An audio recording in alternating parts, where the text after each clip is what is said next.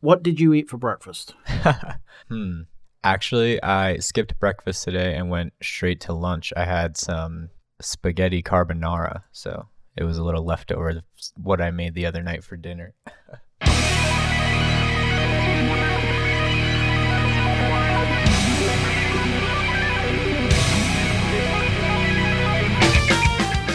Welcome to Music on Your Own Terms, the podcast that aims to help musicians develop an entrepreneurial mindset through interviews, as well as discussing resources, concepts, successes, and more.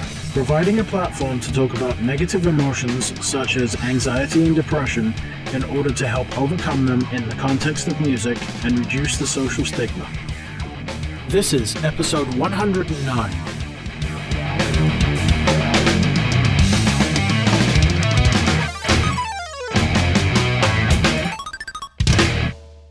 Sponsored by the Skinny Armadillo Printing Company in Fort Worth, Texas, offering screen printing, embroidery, laser engraving, and a range of other services.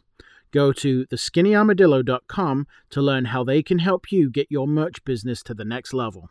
If you enjoy the podcast, there are a couple of ways you can show your support. Go to the store at store.musiconyourownterms.com and buy some merch. And at the same time, sign up for the mailing list to stay connected. Subscribe to the YouTube channel to get extra content you won't find anywhere else. And finally, head over to Podcast Magazine's website at podcastmagazine.com forward slash hot 50 and vote for Music on Your Own Terms in their Hot 50 monthly chart.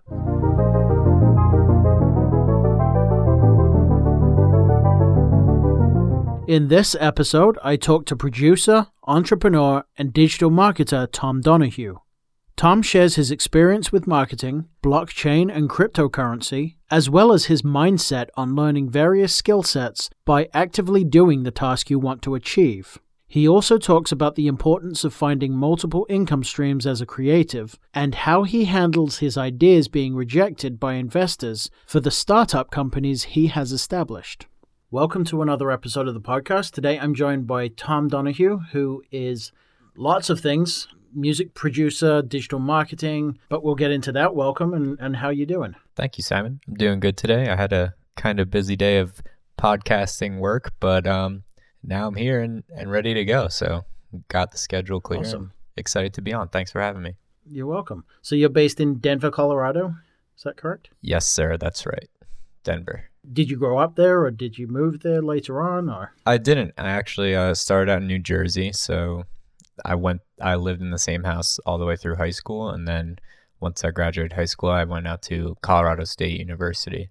So um went out there, did my 4 years and then I went back to New Jersey and worked in New York City for a couple years, but then I just recently moved back out to Denver um just just okay. for another little change up cuz I was I was done with New York City for a minute, so happy to come back. Yeah, I, I find I find cities to be uh, good to visit, but I'd much rather live near the mountains or by the ocean or something. Of course, it's, yeah. I I get burnt out pretty quickly with that lifestyle. So yeah, we we met through Kitcaster. For those that are into podcasting, you might have heard they uh, they're a really good agency that kind of matches podcast hosts with interview ease and i've been I, have i've found some really great guests on there. And you actually work for the company as well. Yes. Is that correct? Yep. so let's kind of dig into that real quick. What do you do for that you know for the company? And you know how did you get hooked up with them?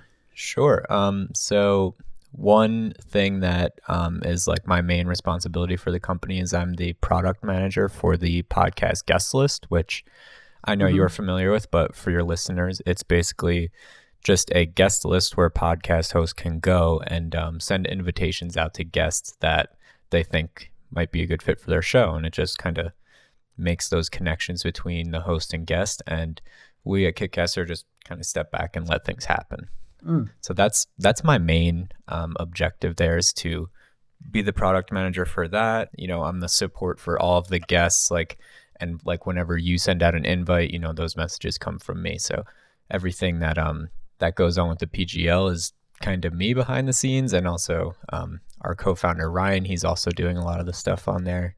And then there's another side of Kitcaster, which is um, an agency side. So that is more for the people who are looking to get on like very specific types of shows. Mm-hmm. People who have, you know, a little bit more established companies or like bigger marketing budgets that can actually spend the money to have a dedicated agent, you know, that works just for them to get them on high tier podcasts that are aligning with the business objectives that they're trying to promote. So, For sure. I also do the support for that end of the business as well in terms of scheduling and communications between hosts and clients. I just make sure that everything goes smoothly on the back end. That's cool. Yeah, I mean, thank you for for what you're doing because it's uh, it's helped me out. I've got some really interesting guests and connections through guests that wouldn't I wouldn't normally have gotten to talk to. So um, that's great. So let's talk about your music background. What what do you do in music, and how did you get into it in the first place? Sure. I've always in, been into music production. I've just recently started actually, you know, getting deep into production and mixing and mastering my own songs. I started using Ableton back in high school, but um, even before that, I I was a drummer in the band at school, and you know, I was just always doing something in music, whether it was beatboxing or freestyling with my friends. So like, it it just was the the next step for me to take, and I always kind of wanted to get a little bit more serious in Ableton, but um, in high school and like throughout college, I couldn't afford, you know, the the full suite. Like software can be pretty expensive. So, and then also in college, I just didn't have too much time really. So, more recently, I've I've gotten a lot more into it, and um, yeah, I've I've been making my own songs, mainly in the electronic genre. Also, some like freestyle and hip hop beats. I would say more along the lines of electronic dance music is what I like to make. Mhm. And um, yeah, I I produce, and then also at the same time, with that experience that I gained mixing music, I also used that to begin audio engineering for podcasts. So I edit podcasts as well, and that's actually how I got connected with Kitcaster to uh, answer that question from before. So Mm. I um I was referred to them by a friend, and they liked my editing experience through podcasts, and then that's how I ended up in the current position. That's great. So, do you currently use music as a as a an income stream, or is it more of a hobby at this point, and you're still kind of building it up? Sure, it's definitely more of a hobby. I'm I don't have an income through music production. Um, I do have an income stream through audio engineering in the sense of editing podcasts. Mm. That that's an income stream that is a result of music for me. I'm I'm not established enough to be making money off of releases. I haven't released through any labels or anything like that. So I'm kind of on the earlier end of my career in that sense. But that's great because you you know by editing the podcast, you're still you know you're still in the environment and learning the software and uh, you know it's a, a slightly different editing you know process, but yeah, I mean it, whatever you can do in that space is is really useful. I find Exactly. Yeah. so that's that's great. my um vocal editing has just like gotten so much better since I started with podcasts in terms of um Mm. in terms of my chain of uh of effects and things that I use. So it's it's been great and um it it really does help. And if if you have any sort of production skill in a DAW, like editing podcasts is, you know, a great way for you to to use those skills and make a little bit of side money. So I would recommend it. Absolutely. What got you into the bug of music when you know when you can first remember? Like, what was there an artist that like did it for you, and you said, "I have to do that," or was it just kind of a natural thing? How how did it start for you? as as far back as I can remember, when I really started getting serious about music and like um, making my own beats was actually when I started beatboxing with another friend of mine. Mm. So I was just so amazed at how talented he was at beatboxing. So I started learning from him and doing things like that. And then, you know, when you're beatboxing, it's it's coming all from you. You're not really playing an instrument, but um, I, I think there's a lot of creativity in beatboxing, and it's clear if you go and look for sure. online um, what some people can do. It's amazing. That that's where like my own you know creativity started coming into it because previously I had just been doing you know playing in the school band and like playing what's on the paper, you know, Mm.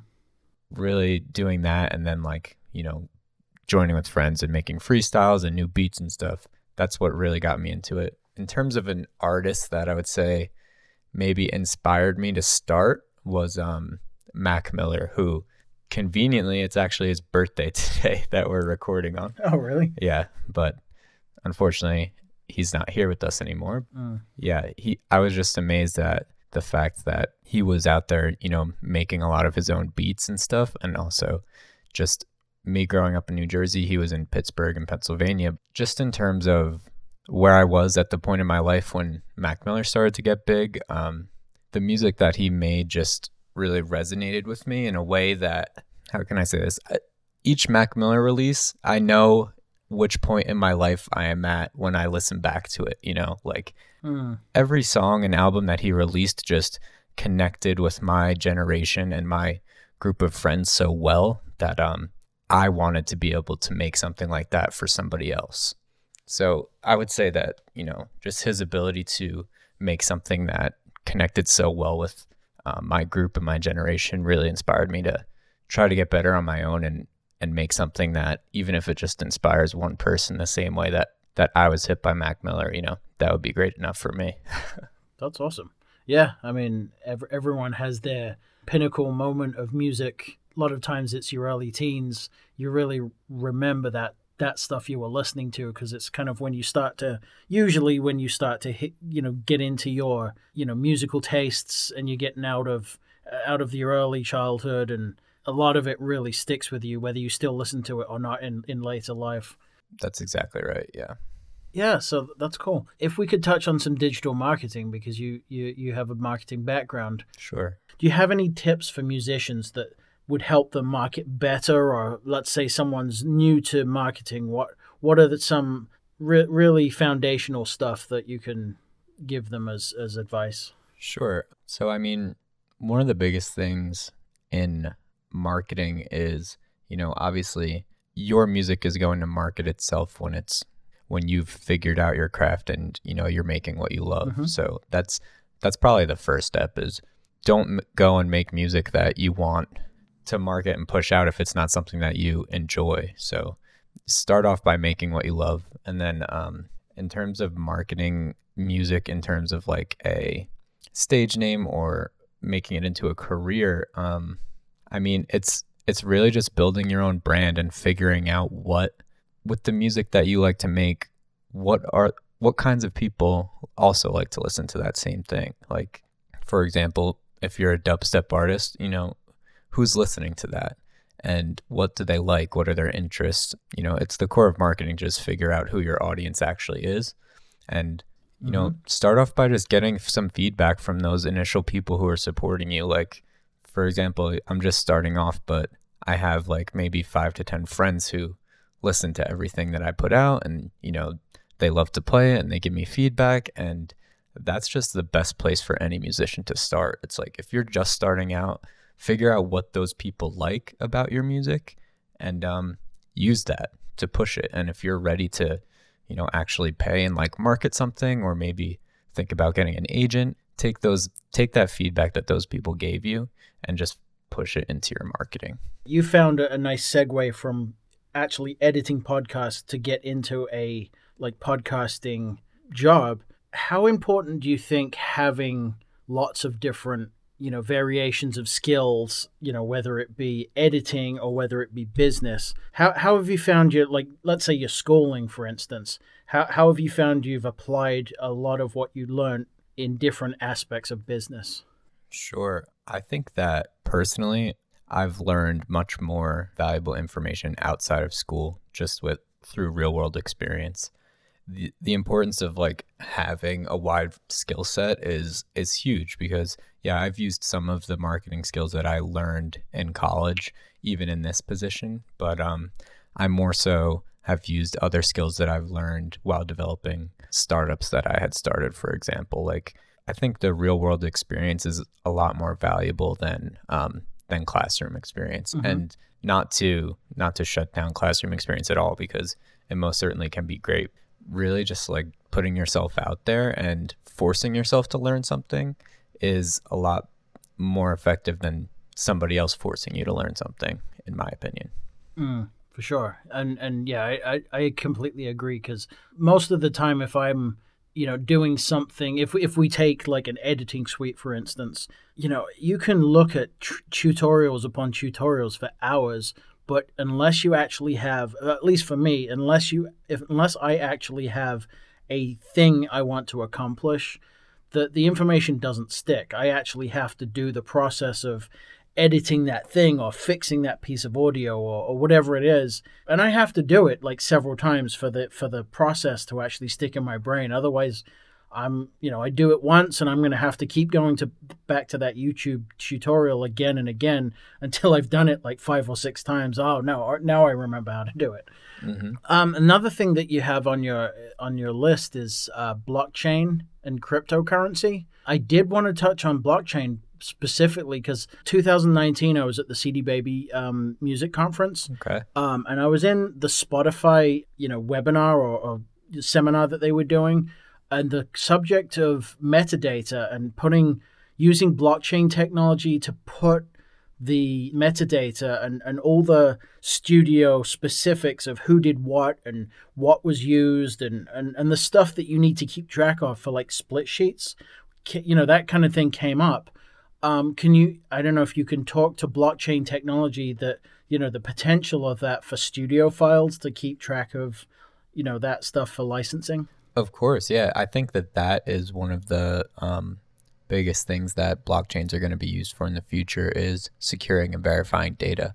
And I mean, if you think about Bitcoin right now, that's all it's doing. It's just securing and verifying who owns what, and that's what make block mm. makes blockchain so huge and important is because you can't falsify it or in a more realistic way you can't falsify it easily it would take it would take an extreme amount of effort to ever like falsify a really good blockchain and in terms of bitcoin it, it's basically impossible at this point mm-hmm. like like you're saying in terms of split sheets and stuff it, it could be a prevalent in the industry for people to be changing those things or to not be honoring like certain portions of royalties. And if all of that stuff was secured on a blockchain, it it's just right there for everybody to see, and there's no way that you can you can really falsify it. So I think that's um, that must be what Spotify was getting. I didn't know that they were looking into that, but you know it's great. Um, a lot of new companies are using blockchains to store their data.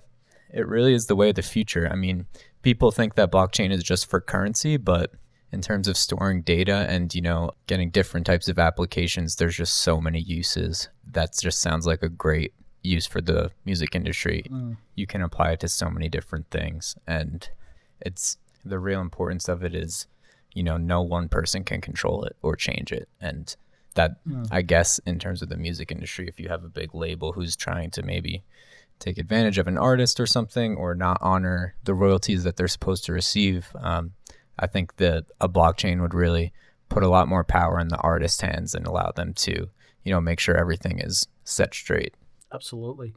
And just on that note of cryptocurrency, my my thought process with that is obviously it's a it's a this is not a financial podcast, but like if if an artist starts thinking about these you know newer technologies, even even just as a revenue stream, you know may maybe I haven't seen anyone do this, but like cryptocurrency specifically, you know, you could use it as a revenue stream in terms of investment, but you could also use it as a way of like accepting income, like whether it's just a donation from a fan or whether it's to pay for merch. Sure. I still think, you know, people need to be a little more savvy about that stuff. I mean, it's it's the next generation of oh, you know, we you need a PayPal account, a Venmo account, Cash App you know, some people don't even do that, and they can't accept credit cards because they don't have a Stripe machine. Um, sure. Not that you know, accepting stuff at venues is really a, a, a hot topic right now for obvious reasons, yeah. but you know, just just having that forethought to kind of think about the next generation of of accepting currency or, or whether you do something completely different. I think these uh, these are great conversations to have because you you really get set yourself up to be accepting of the next next thing that's coming up.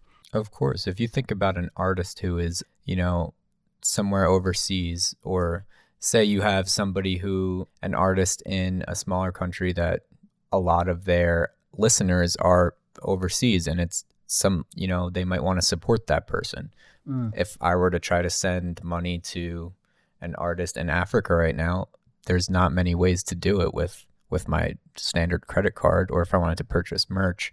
It, you know, it's not easy for people to set up payment gateways like that. And also, on Mm. top of things, the fees associated with getting money overseas are just astronomical in in current banking procedures and practices. So an artist who maybe had a large fan base overseas might be interested in cryptocurrency because, you know, there's little to no fees in sending international transactions because it's all online anyway. There's mm-hmm. no intermediate Absolutely. intermediary that has to monitor the transaction. It's just verified by the blockchain. So it's it's something Right. that could allow artists to, like you were saying, either like accept donations or sell merch um, without losing a lot of their revenue and income to fees, banking transfers, and things like that. Yeah, absolutely. What what is a piece one piece of advice you'd give a musician looking to be more entrepreneurial in their business? Sure. In terms of their music business, you mean? Yeah, exactly. I would say, you know, think about the other possible revenue streams that there are. Don't just be focused on saying, I'm going to become a rock star or I'm going to become a famous DJ. Like, there's just so many different opportunities for anybody who is skilled in music to make money, whether that's like for, for producers, for example, selling beats online or, you know, making beats for commercial applications like for companies like every company needs a little jingle or a beat for their commercial Mhm. For producers you know you could do what i did use your skill to edit audio for a different application for podcasting in my in my experience. You just really have to kind of like for me I've like accepted the fact that you know to become a famous and or successful musician for music sense you know it, it takes a while and it takes a lot of practice unless you're just extremely naturally gifted. Like people i think could do better to realize that there are many other revenue streams for musicians to to take advantage of Absolutely. What is one resource, and that could be a book, podcast, a blog, that you would recommend to artists looking to be successful? Oh, yeah, that that's an easy one for me. There is a website called skillshare.com. Mhm. This kind of would be like a promotion for them, but wow, it really like improved my musical ability so much. And um uh for example, skillshare.com has a ton of different types of skills that you can learn. It's not just music. You can learn how to do marketing for for your business. You can learn social media, you can learn Photoshop, like it has everything. I started off the first thing that I wanted to do on Skillshare was get better at playing the piano. So I just did this mm-hmm. like extensive piano course. It's just amazing. And then another shout out from Skillshare. There's a teacher on there called his name is Jason Allen. He's a music producer. He's a professor. Um, he teaches Ableton and other. I'm sure he uses other DAWs as well. But um, there's just like think of Skillshare as YouTube tutorials like on steroids. Mhm. These uh these creators and instructors make uh, full fledged classes and like you know playlist of videos and different lessons and things. Um, you can learn how to do whatever you want to do on that website. And uh, Jason Allen took me from knowing nothing about Ableton to being able to make a full song Mm.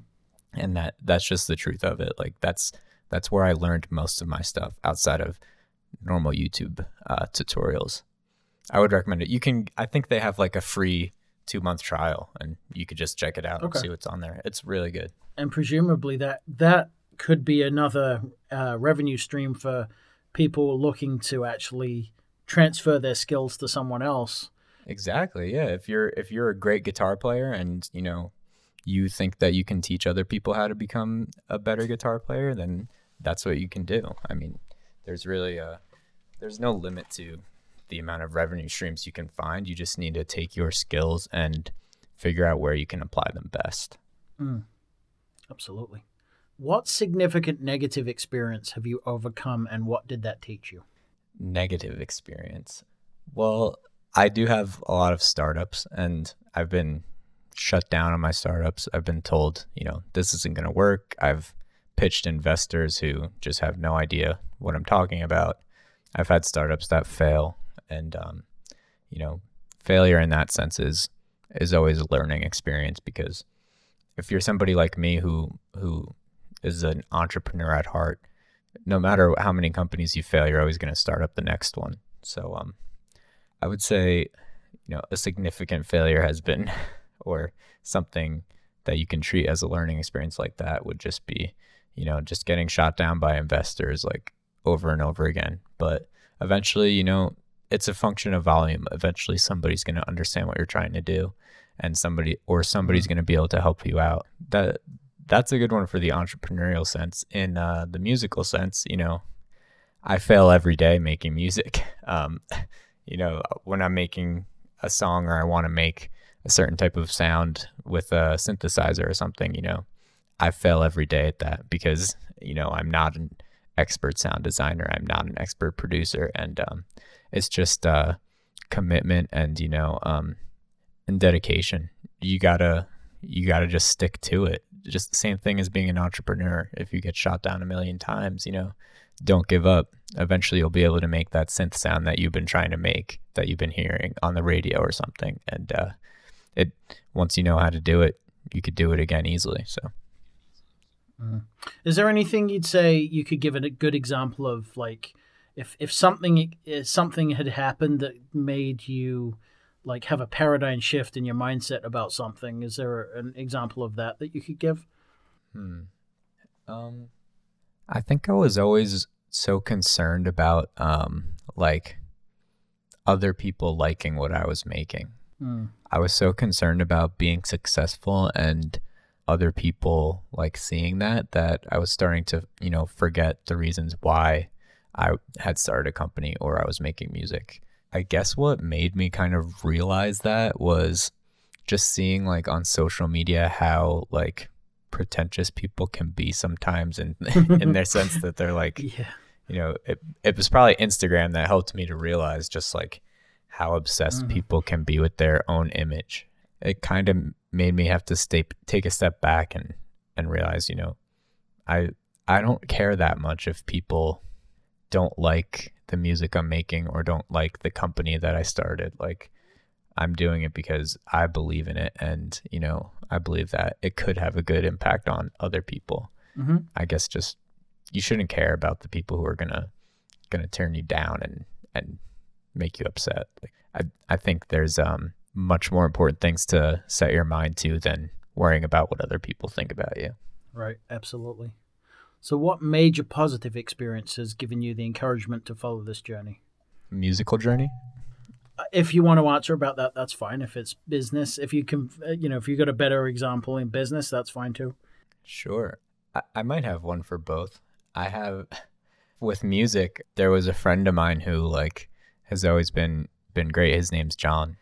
I sent him one of the tracks that, you know, I had finished. He just, like, I mean, he loved it so much that and I had sent him other tracks too and like he's listened to my music before and like given me good feedback but like I sent him one song that he just like for whatever reason really liked. And uh, he like he texts me all the time that he's listening to it and like I can see on my uh, SoundCloud statistics like seven plays a week on that song from him. And it's like mm. it really just inspired me. It's like wow like it showed me that you know I can make music that makes a difference to people, and it really um, made me want to keep making more music that um, could maybe have an impact on even more people. So that's great. Shouts out to John because uh, he's the man. Yeah, he really inspired me to uh, keep working, practice more.